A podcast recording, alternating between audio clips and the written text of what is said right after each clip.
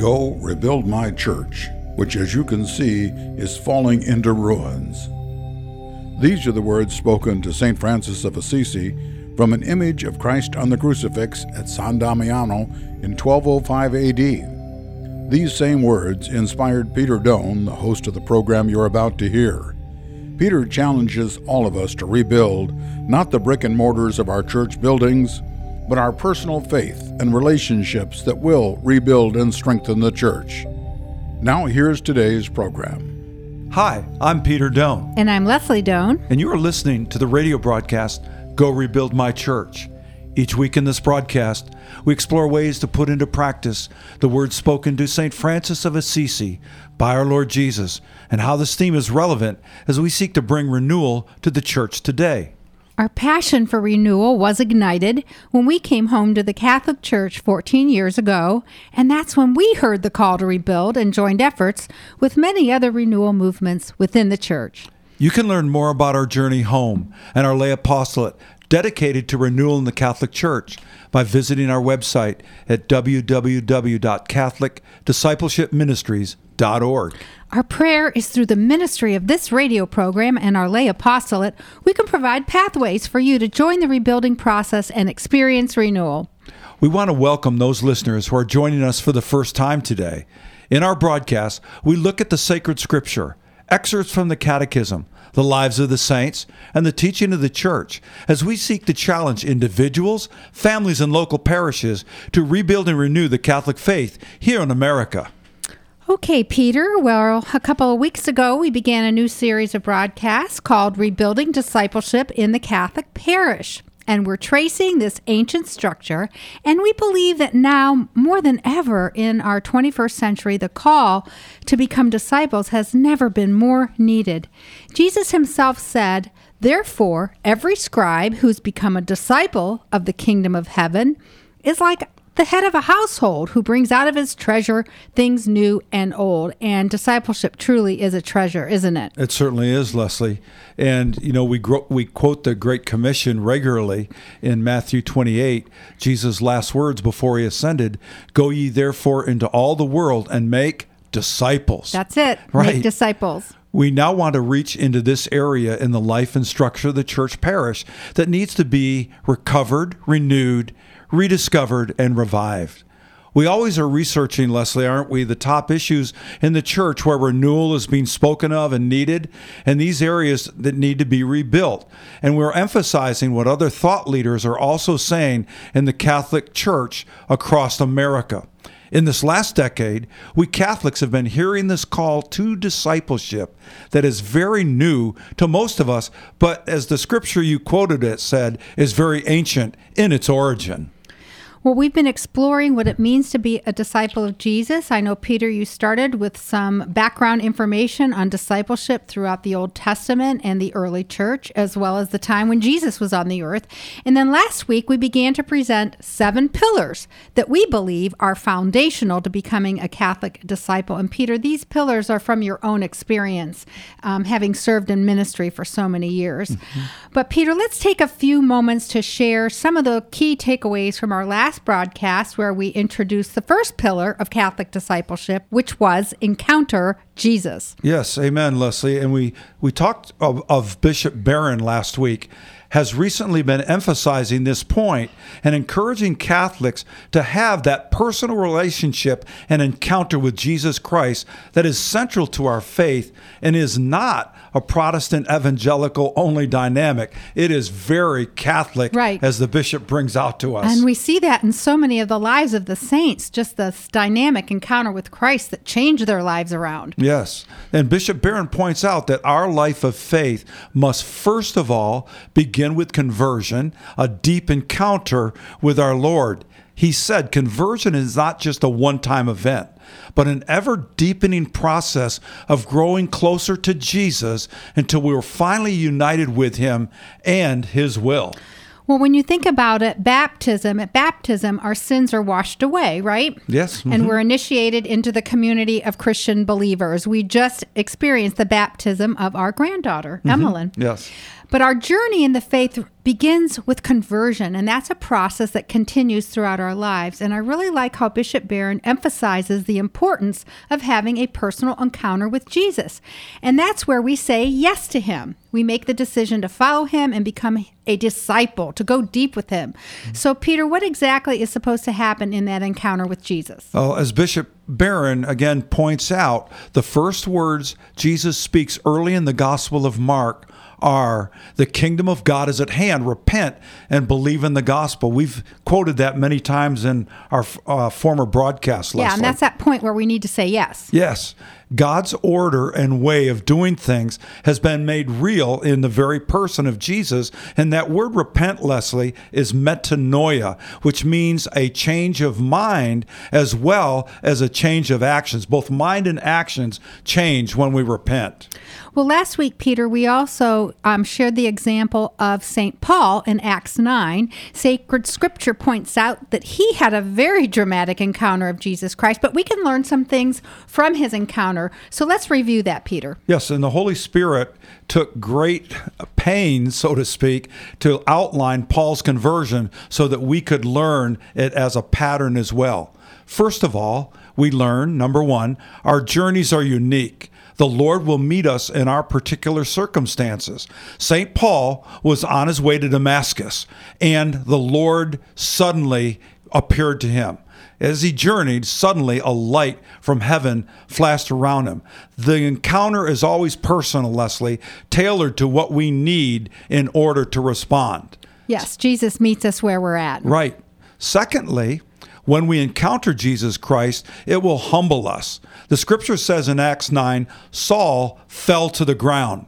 We learn through this humility is our first response to encounter Jesus Christ because that opens up the dialogue between the Lord and ourselves. And we talked about our Blessed Mother too, how she had that same response of humility and said she was a handmaiden of the Lord. Yeah, good point.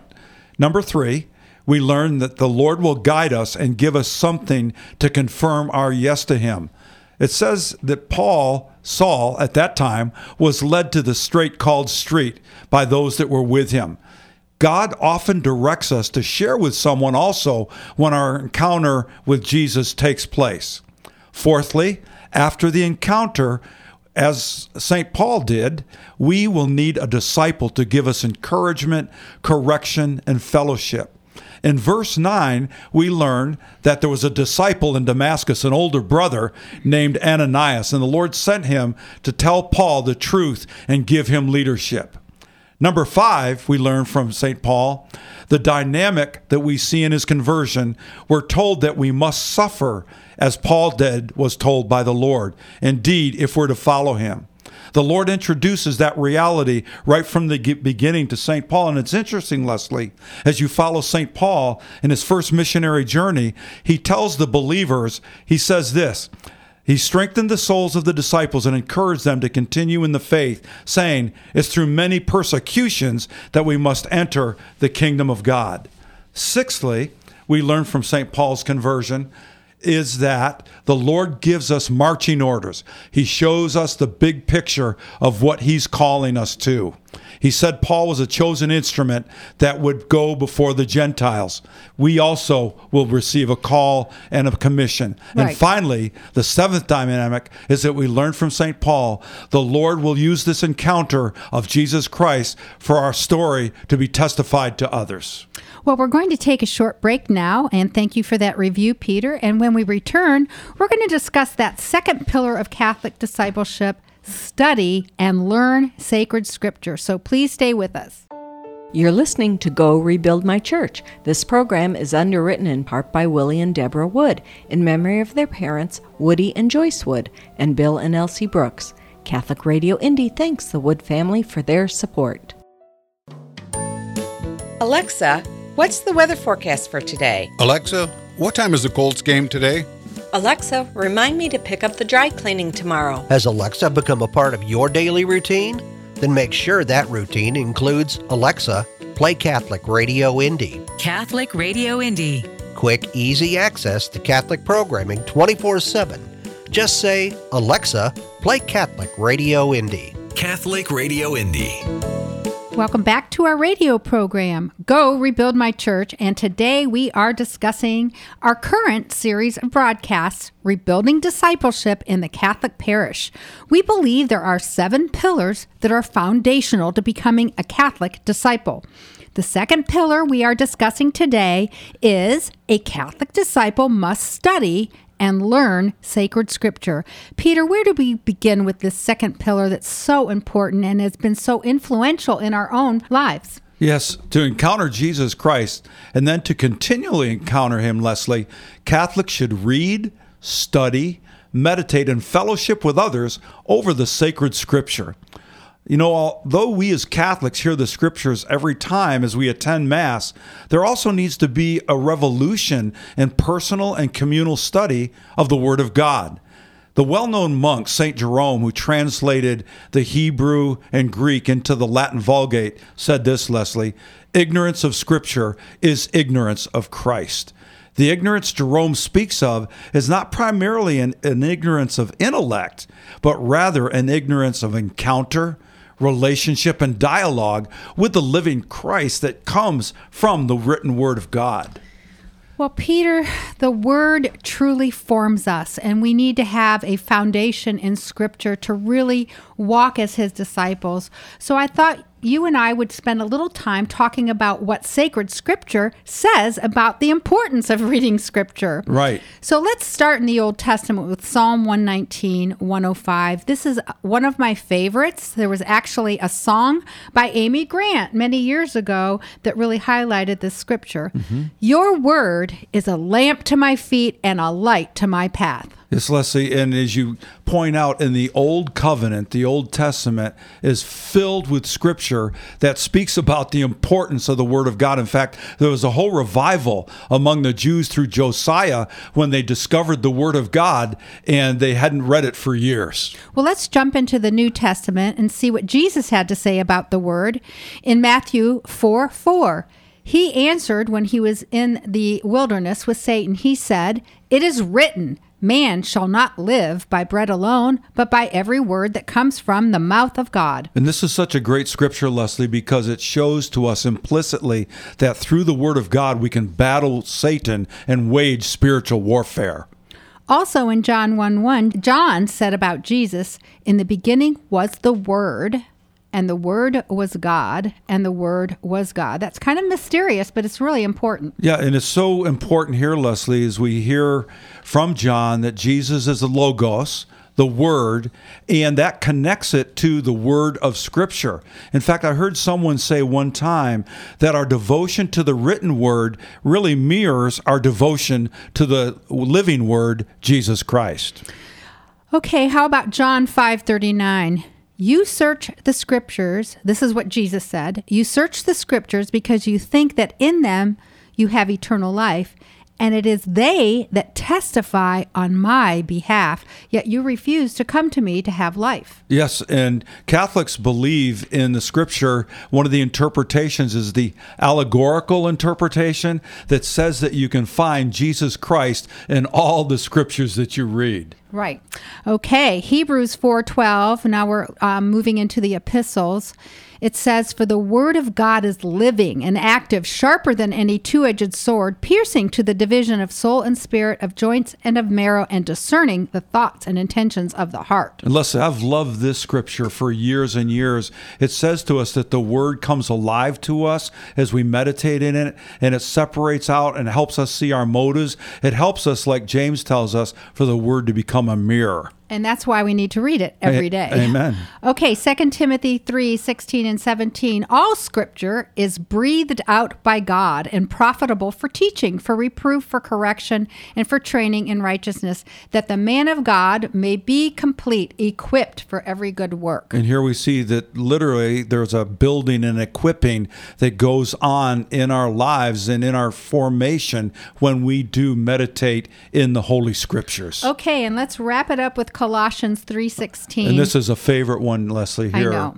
Let the word of Christ dwell in you richly. Teach and admonish one another in all wisdom and with gratitude in your hearts. Sing psalms, hymns, and spiritual songs to God.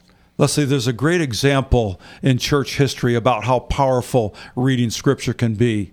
Our beloved St. Augustine had his life forever changed when he encountered the Lord through sacred scripture. And the story goes like this Pontitian, an African, came to visit St. Augustine and his friend Alypius. He told them about two men who were suddenly turned to the service of God by reading about the life of St. Anthony. His words had a powerful influence on the mind of St. Augustine at that time. What are we doing to let this unlearned seize heaven by force while we, with all our knowledge, remain behind, cowardly and heartless? St. Augustine said. Then, Leslie, he rushed to the garden, greatly upset. Tears filled his eyes, and he threw himself on the grass under a fig tree, and he reproached himself, and he cried out. He said this Thou, O Lord, how long, how long is it to be tomorrow and tomorrow? Why not now? Why not this very hour to put an end to my shame? Now, as Augustine spoke these words, he heard a child's voice singing this Tolle lege, tolle lege, which means take up and read. He couldn't remember any childhood game he had played that used those words. And then he remembered that St. Anthony converted to Christ by hearing just a single verse. That's amazing, too, Leslie. Then St. Augustine took up St. Paul's epistles and read the first chapter that met his eyes. He just opened up the scriptures. And it said this Let us walk honestly as in the day, not in rioting and drunkenness, not in chambering and wantonness not in strife and envying, but put ye on the Lord Jesus Christ, and make no provision for the flesh. Fulfill the lust thereof. That's in Romans 13, Leslie. When he told his friend Alypius what did he experience, then Alypius took up the book and read and found the next verse to be, Him that is weak in the faith receive ye, which is applied to himself, and joined his friend Augustine in his resolution. This is the high point of their conversion. And St. Augustine, it took place in 386 when he was 32 years old. After that, his son Adeodatus and Alypius were baptized by St. Ambrose at Easter the following year in the presence of St. Monica. And we saw that baptismal font, Leslie, when we were in Milan in our trip to Italy. Right. I remember you were really excited about that. Yes. and shortly after that, St. Monica, who had been praying for him for years, died. St. Augustine's testimony is a powerful witness to the transformational place that reading sacred scriptures can play in our lives and the life of our loved ones. St. Augustine's witness points to the benefits that we all can reap by doing this. Well, we're going to take another short break, and when we return, we're going to continue to discuss how becoming a disciple of Jesus Christ must be connected to our learning and study of sacred scripture, and we will share some important insights we learned from Pope Benedict XVI, who was also very concerned about this. So please stay with us. You're listening to Go Rebuild My Church. This program is underwritten in part by Willie and Deborah Wood in memory of their parents, Woody and Joyce Wood, and Bill and Elsie Brooks. Catholic Radio Indy thanks the Wood family for their support. Have you ever thought about joining the Catholic Church? Have you just wanted to explore the Catholic faith? All you need to do is call your local Catholic Church for more information. We are always happy to help you in your journey to discover and learn more about the Catholic faith. We have classes that are almost year-round, and the classes and information sessions do not involve making a commitment, and there is no pressure to join. Please call your local Catholic parish for more information today and start the journey of one day possibly becoming Catholic as well. God bless. So, the scan button brought you here. Awesome. We like company. Get to know us. And if you have to leave, come back. You're always welcome. Catholic Radio Indy. You're listening to the radio program Go Rebuild My Church, and today we are discussing the call to become a disciple of Jesus Christ. We've learned the first pillar to becoming a disciple of the Lord is a deep personal encounter with Him, and that encounter must lead us to conversion. Our second pillar of Catholic discipleship is a commitment to study and learn sacred scripture. Peter, there's some very important insights we can learn from the writings of Pope Benedict XVI. Could you help lead us through some of those in- insights? Yes, so Pope Benedict understood this challenge that we're talking about today of making the Bible, Scripture, an intimate part of our daily lives. He issued a personal plea to each of us when he said this, Leslie, so that the Bible may not be simply a word from the past, but a living and timely word. So he is saying to us that this scripture is important, up to date now for us in this 21st century. In 2010, the Pope wrote an apostolic exhortation called Verbum Domini, which is the word of the Lord. And Benedict emphasized this, Leslie. He said, In this way, I wish to point out certain fundamental approaches to a rediscovery. There's that rebuilding concept there again of God's word in the life of the church as a wellspring of constant renewal. He said, At the same time, I express my hope that the word will ever more fully be at the heart of every ecclesial, that's a church activity. That's pretty powerful. I know. So let's think about what he's just said. So Pope Benedict was looking for a wellspring of constant renewal in the life of the church as a result of rediscovering God's word. And that certainly does sound like our program here, Rebuild My Church. Yes. Mm-hmm. And we are seeing in our parishes many more Bible studies cropping up. Um, I know several years ago there weren't that many, but now there's quite a few. Yes. And we really need to see that also, in addition to that, we need to rediscover God's word on a personal level. It needs to become a personal wellspring of renewal. Uh, I think the good news is that we can see from the Bible in a Year podcast with Father Mike Schmitz, a lot of people are discovering the Word of God, aren't they? Yes, they are. Early in 2021 and again in 2022, his podcast became the most downloaded podcast on Apple's platform. So, Peter, as you studied Benedict's apostolic exhortation, what are the key points he wanted to make regarding the importance of the sacred scriptures in our lives? So, in this writing, Leslie, there's three key ideas the Pope wanted us to hear. Let's talk about those. Number one, he said that Christianity is the religion of the Word of God. He said that while the church we greatly venerate the sacred scriptures, the Christian faith is not, this is interesting, important, a religion of the book. He said Christianity is the religion of the Word of God, not of a written and mute word, but of the incarnate and living Word that we talked about earlier in John 1. Consequently, the scripture is to be proclaimed, heard, read, received, and experienced as the Word of God in the stream of apostolic tradition from which it is inseparable. What a wonderful thought and idea from the Pope. And I also love that in his apostolic exhortation, he also brought up the saints.